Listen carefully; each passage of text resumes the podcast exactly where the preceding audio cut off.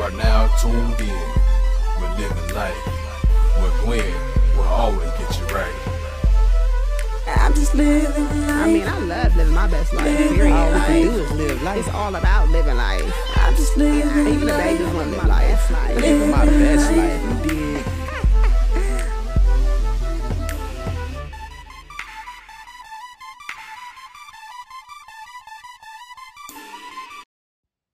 Welcome and thank you for tuning in to the Living Life podcast.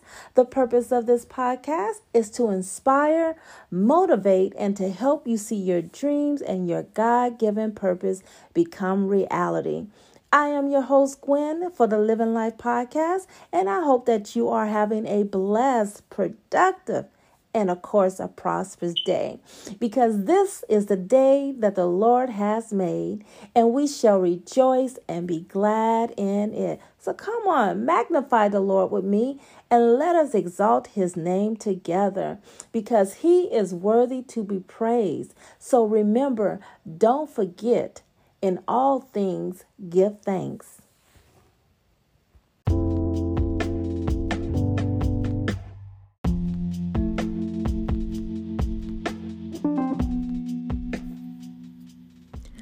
Sometimes I ask God, Lord, is it worth it? All the things that we go through. I sit around and I see people all around me seem to be being blessed. And I'm like, well, Lord, you know, I see these people, you know, there's things that I have a desire to do, and I can't do it. I'm like, Lord, why you keep giving me these dreams and ideas if I can't do anything with them? Because they all take money to bring them to pass. But a friend reminded me, she told me, God can use others to help bring your dreams to come to pass. You know, sometimes we get discouraged. I can speak for myself. I get discouraged because there's so many things that I desire to do. I want to help people. I want to do for the community. And I see everybody else been able to do the dreams or ideas that God gave to me.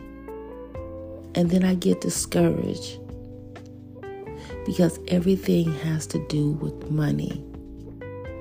Money I don't have to bring those dreams and ideas to pass.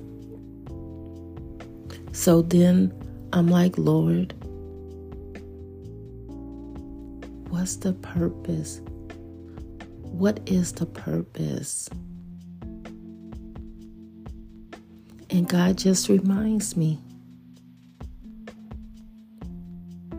in due time. In due time. So I continue to believe and trust God and stop the enemy in his tracks.